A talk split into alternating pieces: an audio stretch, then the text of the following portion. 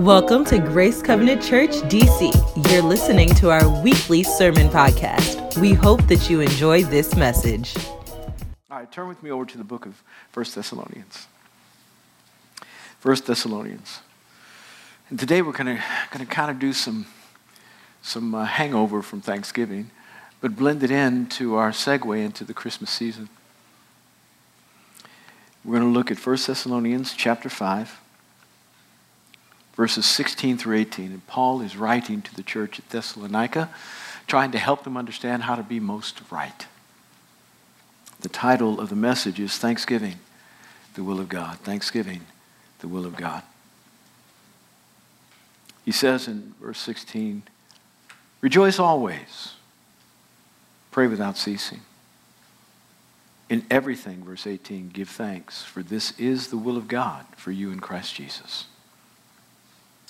Lord, help as we study your word.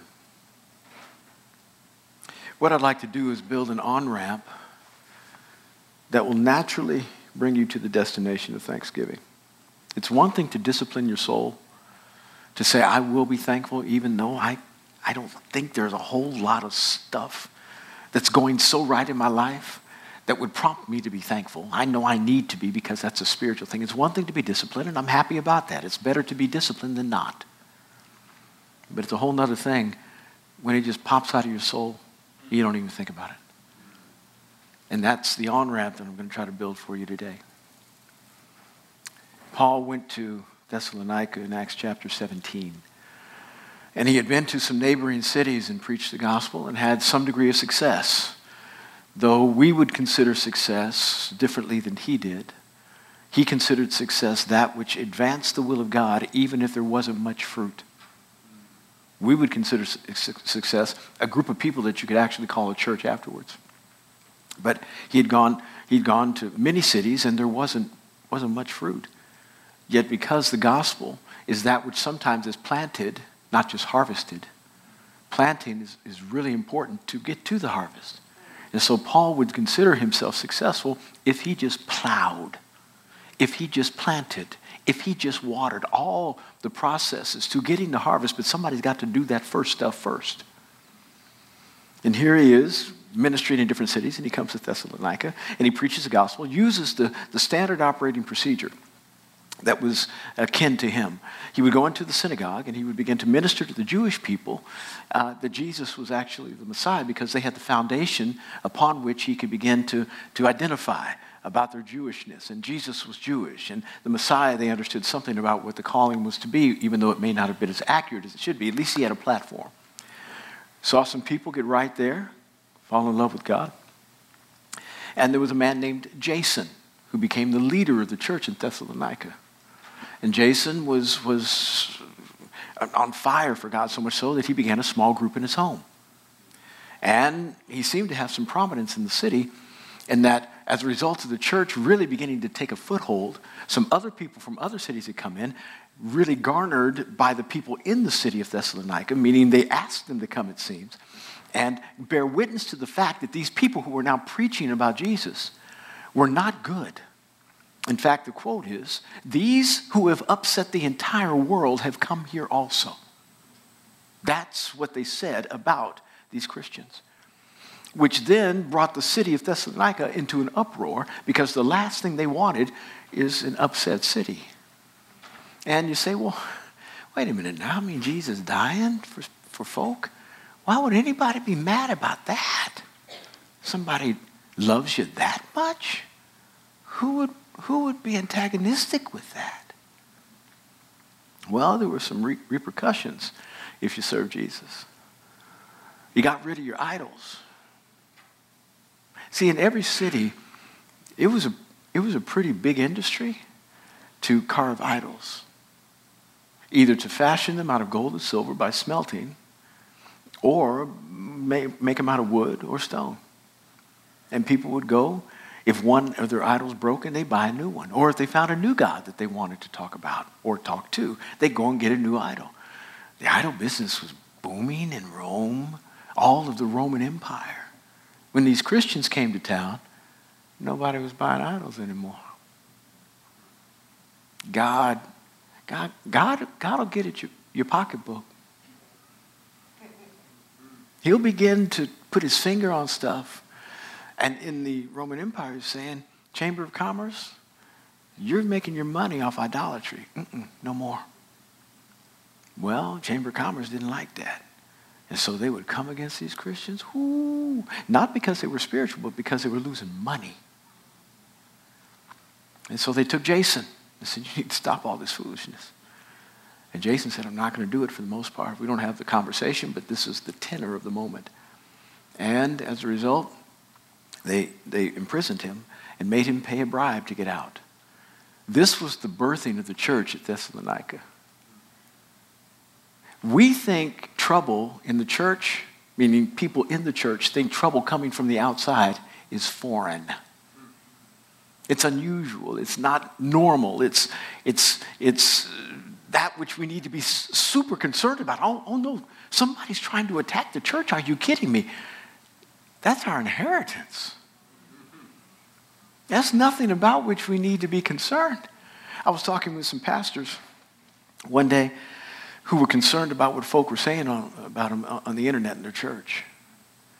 And I, I said, Well, did you all do anything wrong? I mean, did you sin in some way? Did you, did you mess up in a, in a way that was you need, you need to repent? I said, No.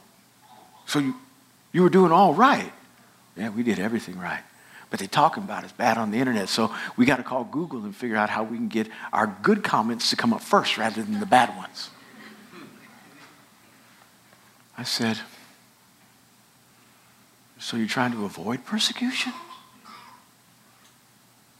Now, I'm not one to run headlong into trouble just because I want to feel pain and identify with Jesus in it. I don't do that. But when it comes, I don't know that we should shy away from it. I don't know that we should avoid it. Jesus said, Blessed are you when men who persecute you and say all kinds of evil about you. Your reward is great in heaven. You're like the prophets of old. Jesus didn't shy away from it. This was the church at Thessalonica. Thus, this brings me to the point, point one in the sermon. Rejoice always.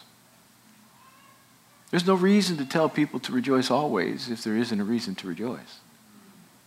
If there are reasons naturally to rejoice, you ain't got to tell nobody. Publishers Clearinghouse shows up at your house.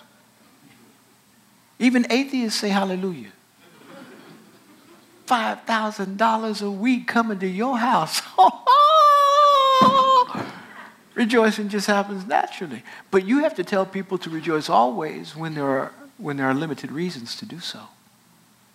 This is why Paul, at the end of his letter, is reminding the Thessalonians, Thessalonians, make sure you understand the basics of your Christianity. Don't swerve away from your moorings. Let's get back to what's really important. Rejoice always. Now, he's not trying to say, just put on a happy face when things are going bad. He's trying to get at the core of why in the world they need to rejoice. Rejoicing is that which brings great benefit to the Christian because it ascribes glory to God in areas where most people think he's negligent.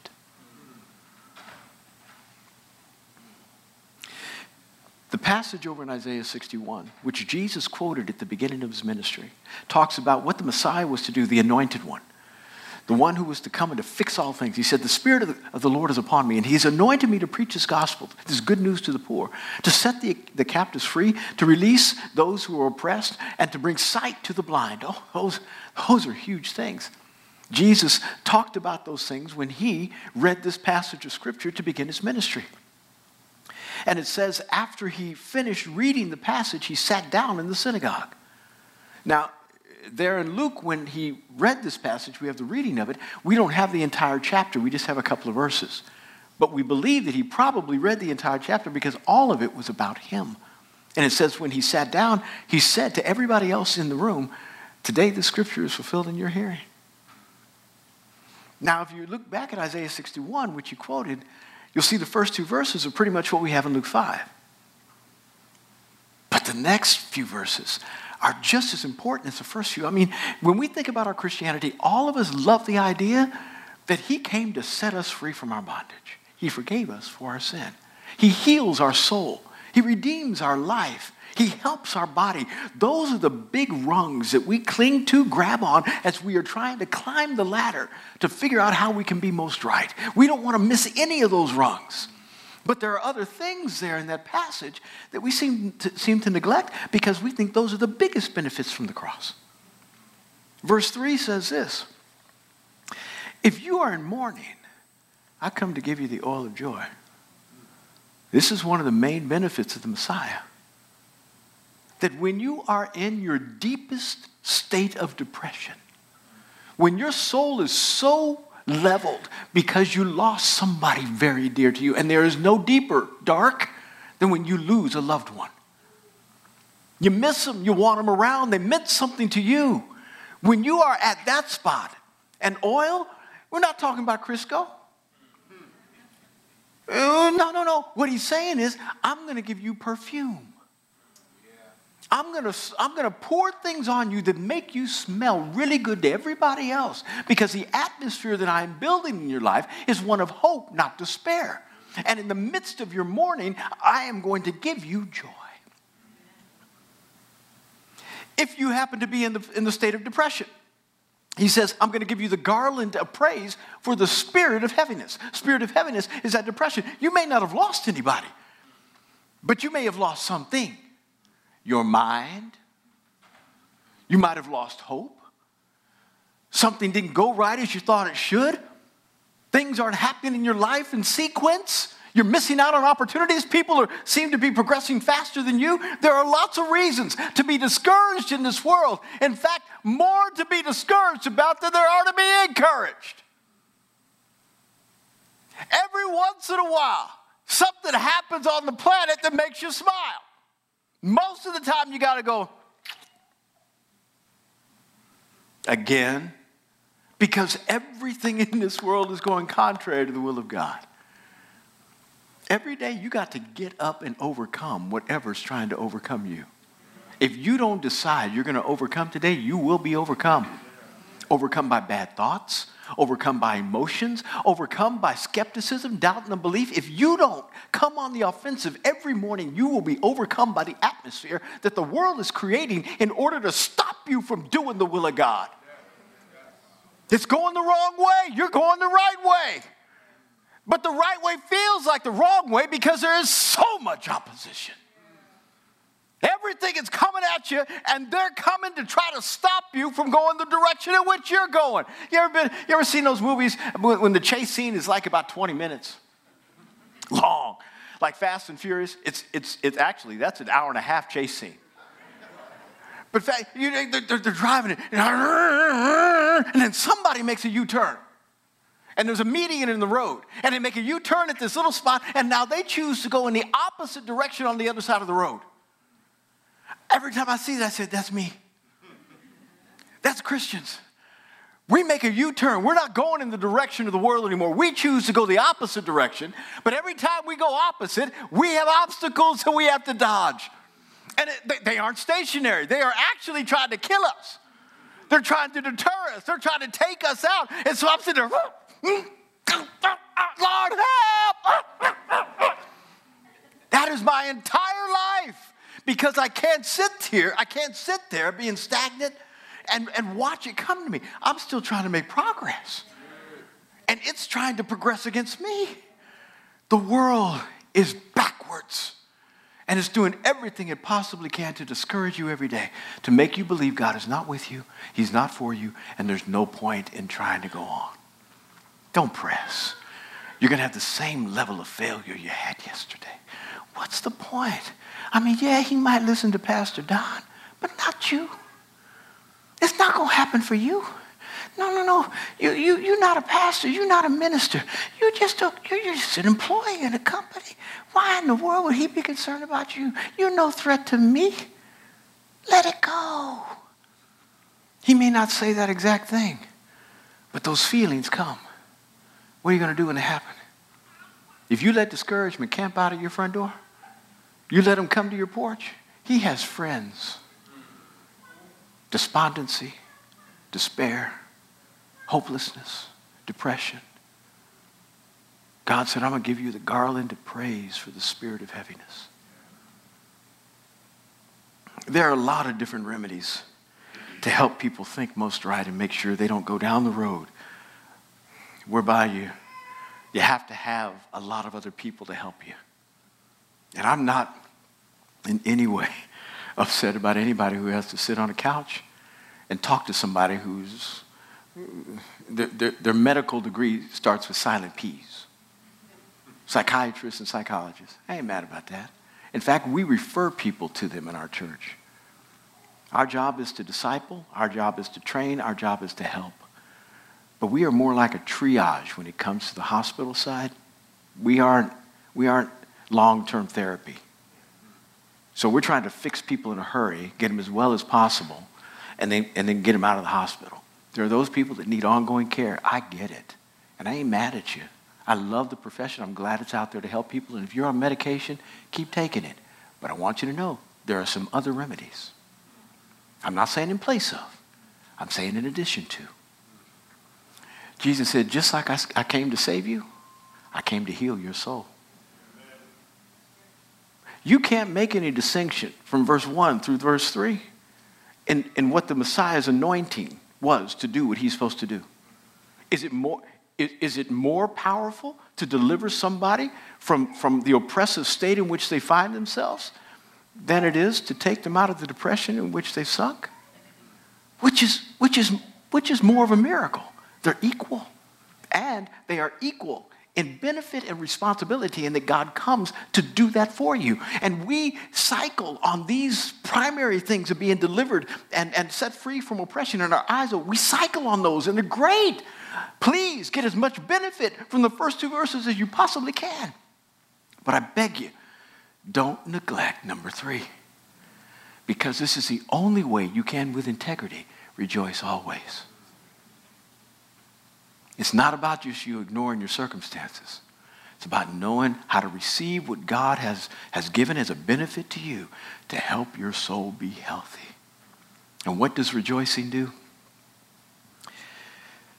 It lets you get happy about the hard while you're in the hard because you know your God has provided for you in the past. He cares about you, He loves you, and He's either going to deliver you from or He's going to take you through. But either way, you're going to wind up on the other side of this.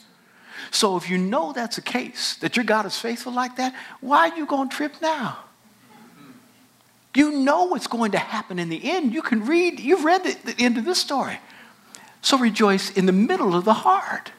Rejoice always, not just when Publishers Clearinghouse shows up. Rejoice when you do not have enough money for your month. Rejoice now. Are you listening to me?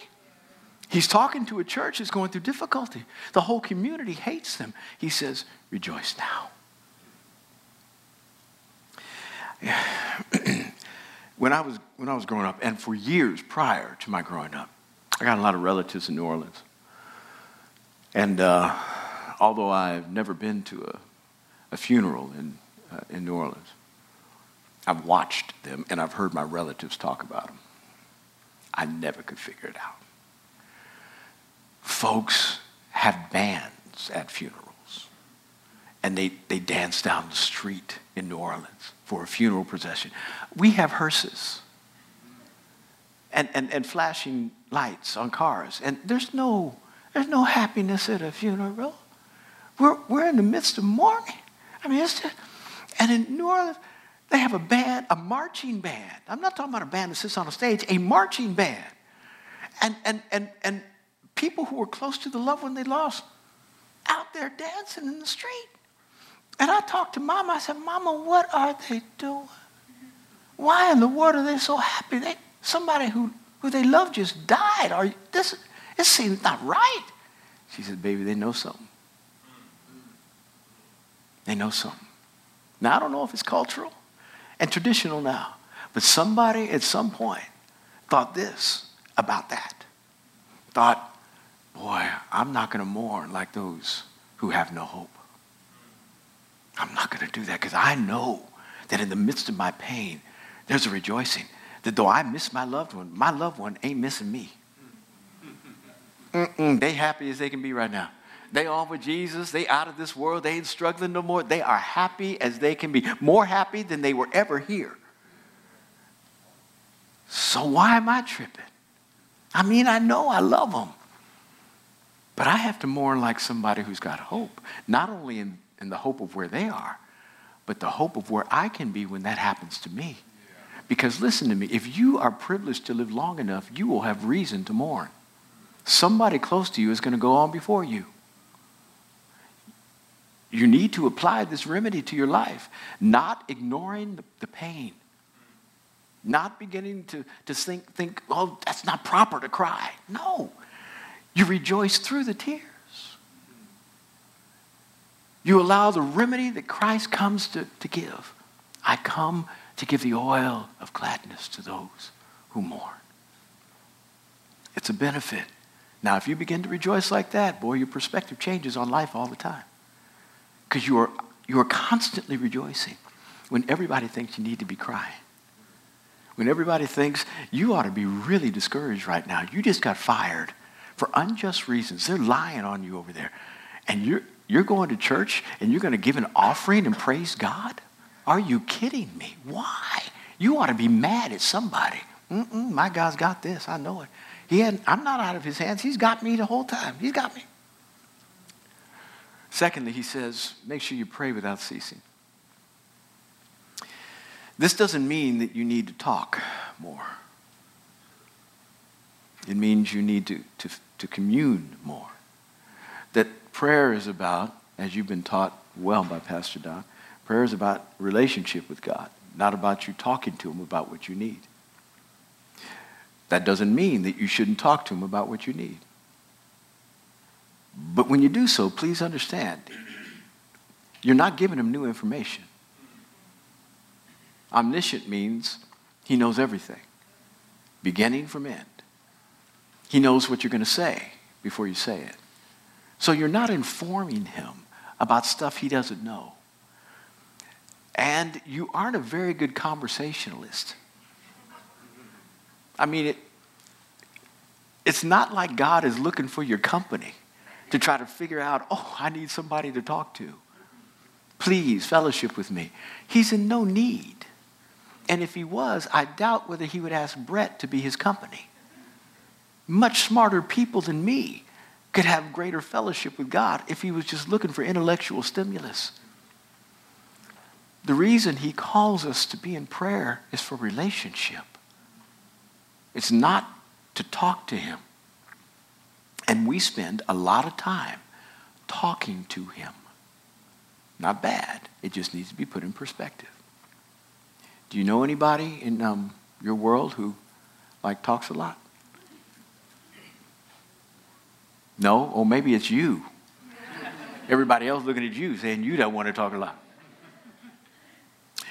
You know that person says, Can I have a minute of your time? And you know it's not a minute, it's 20. And they think they're having a conversation with you, but it's a monologue. And you have not gotten a word in edgewise, and you realize you never will. And you're sitting there smiling. Uh, uh, uh, and you're trying to be polite, but you're saying, Lord, deliver me from this moment. Deliver, please. This is killing me. It's killing me. So all of us know about those people, right? And when we see them coming from a distance, what do we do? Run, hide. We do everything we can to try to avoid it because we realize this is, oh, this is going to kill me today. I just can't do it.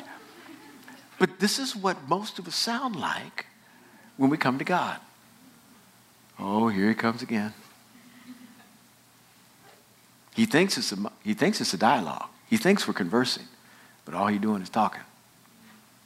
Prayer is about being in constant fellowship with the Father, unbroken communion with Him all day long, all the time.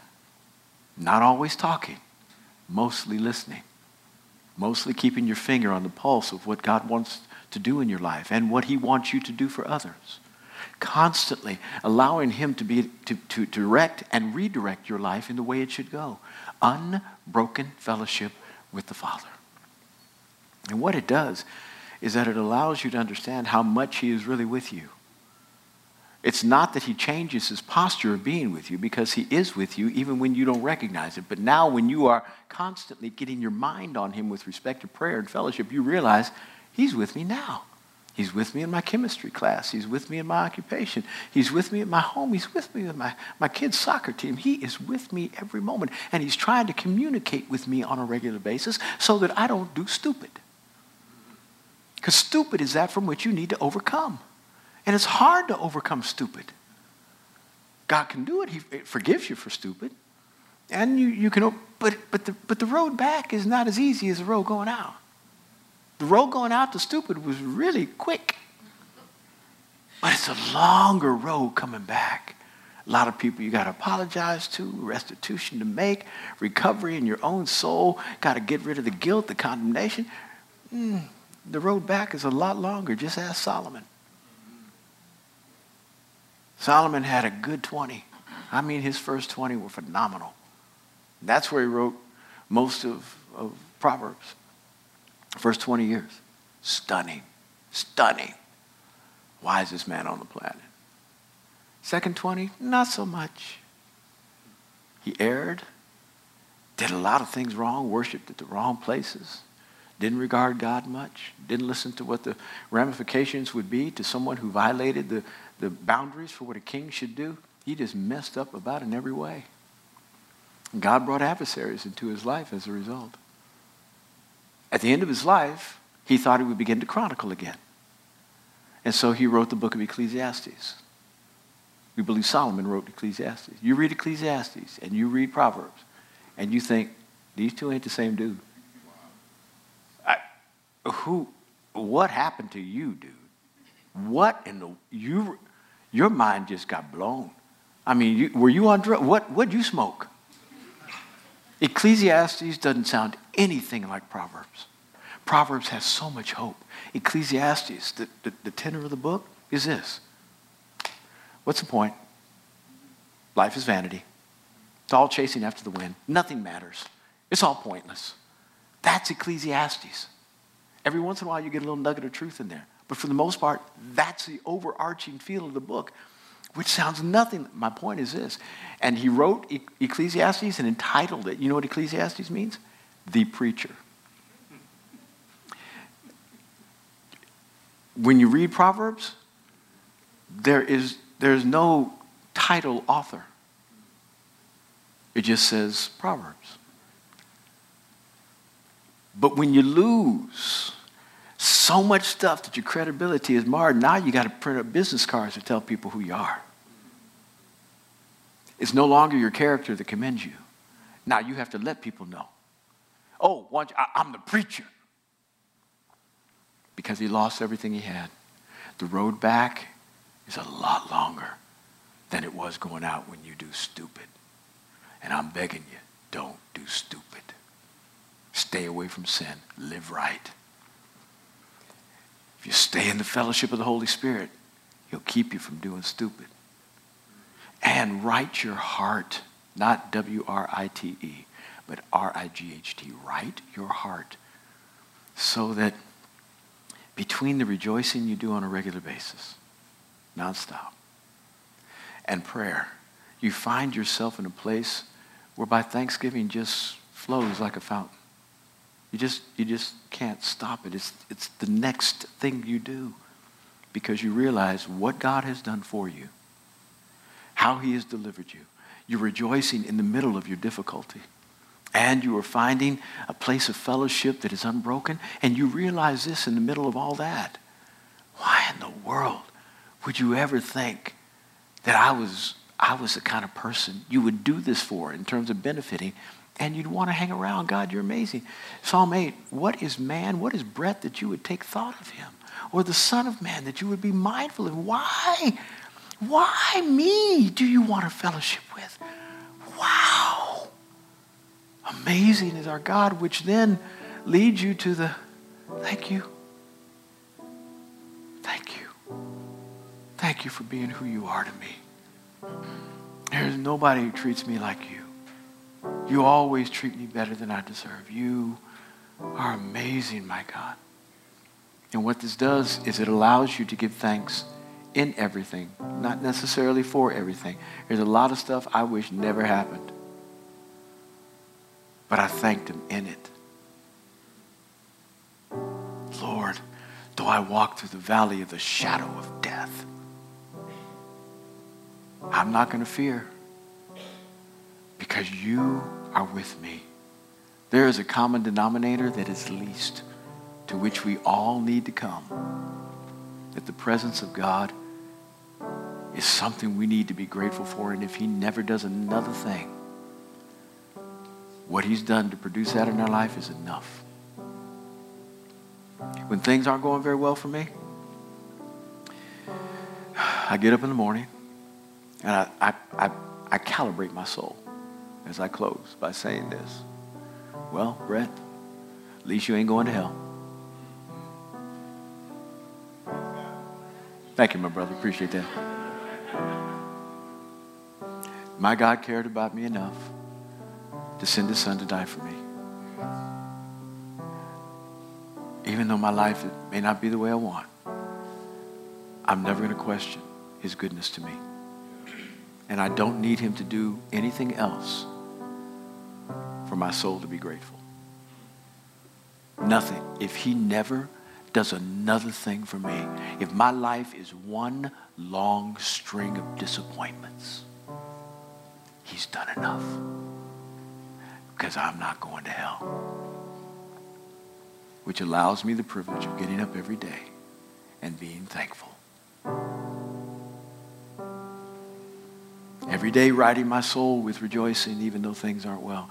Every day fellowshipping with him, realizing that the God of the universe, who's got much bigger and better things to do than to hang around Brett, chooses to fellowship with me.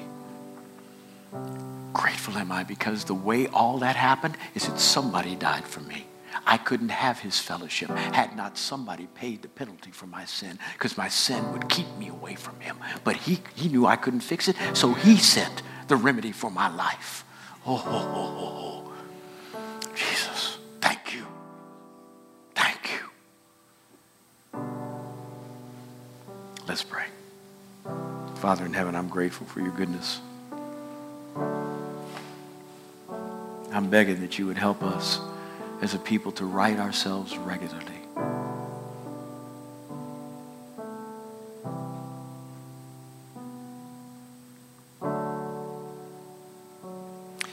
There's some people who realize they haven't been rejoicing in all things.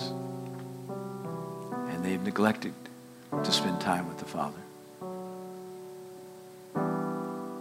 And they're only thankful when the obvious good thing happens to them. The next thing that answers their prayers and requests. Want to give you an opportunity this morning to repent for basing your life on the circumstances rather than on the God who controls them. And if that's you, just quietly pray with me. Say, Father, forgive me.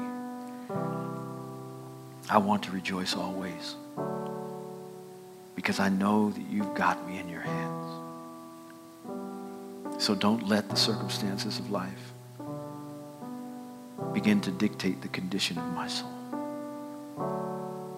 Help me to see you in the middle of my junk and be grateful for how you're caring for me. I choose to fellowship with you regularly, to stay in unbroken communion with you. Help me to pray without ceasing. And Lord, let my soul reflect gratefulness every moment of every day. Because I would not be able to breathe without you. Through you I live and move and have my being.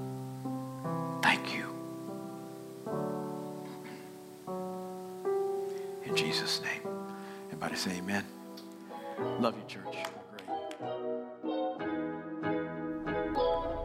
Thanks for listening. To learn more about our church or to watch video sermons, visit gracecovdc.org.